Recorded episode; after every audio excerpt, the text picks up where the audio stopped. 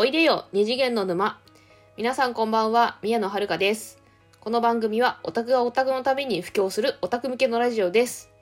はい今回から挨拶を短くしました。でというのも今超ライトニングトーク祭りというのに参加しておりまして、えー1分間で喋るっていうことなんでいろいろ短くしてます。でですね、今日お話ししたいのは、えーラジオトークに1分間トークのプロがいるぜっていうことなんですけれども、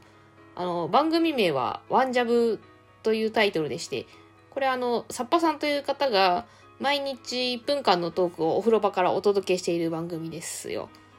えっとね、このサッパさんの日常の出来事とか推しについて語られていて大変楽しい番組です。ちょっとした隙間時間に皆さんもぜひ聞いてみてください。で、まあ、よければ、ワンジャブと一緒に当番組もフォローしフォローしてくださると嬉しいです。というわけで、宮野遥でした。ありがとうございました。